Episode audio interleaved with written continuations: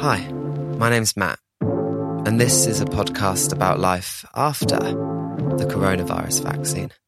Welcome to episode 60.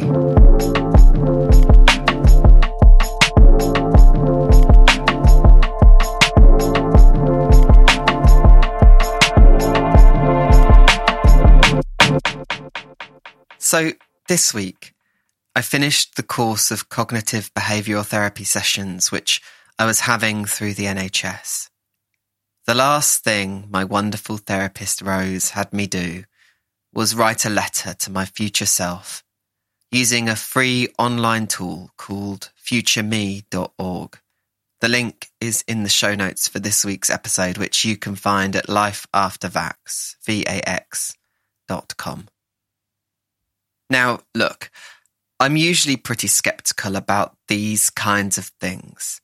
I find them a little cringe, a little cliche.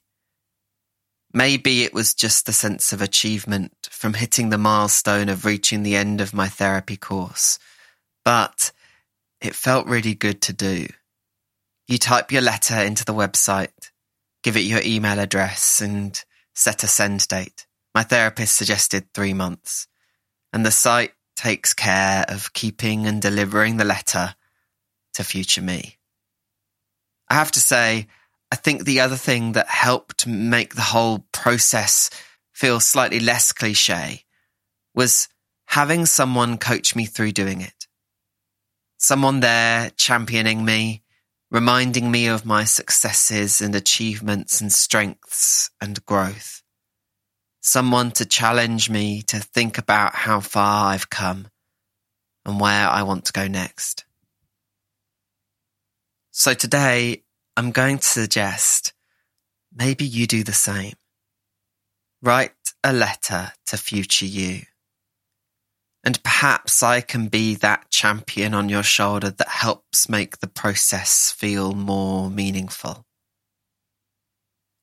Think of all you've had to deal with to go through, to take care of, to handle this week, this month, the past three months, the year, the past two years. The pandemic makes that one feel like such an obvious timescale to think of for me. The past five, ten years and more. Think of what you've achieved. Think of how you've done the best with what you had at any given moment.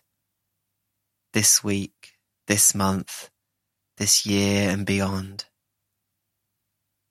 Think of the growth and the learning.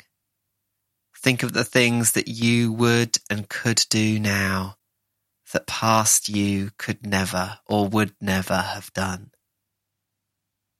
Think of all the things you got wrong all the failures, all the mistakes and mishaps, and think of how you're still here.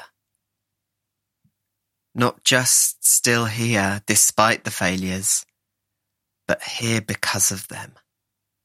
Here and wiser and stronger because you tried and failed. Think of all the things and the people you have in your life that make it feel worthwhile. The things and people that make you feel accepted and connected. And then think of the future. What do you wish for that person you will be? What are your hopes and dreams for that person? What do you know now that you hope they have not forgotten? What do you think they may know that you are still figuring out? What may they have gained or lost in the months ahead? Write that letter to them. Send it. Does it feel a little cringe? Sure. You know, that's part of how our brain is wired. We literally ignore the things that are going right or as expected. They don't get our attention because they don't need it. So giving them our attention can feel a little weird, but it can also be important. It helps keep a sense of perspective and direction. So maybe try it. Write that letter, send it, and in three months' time, we'll see what future us thinks of what we had to say.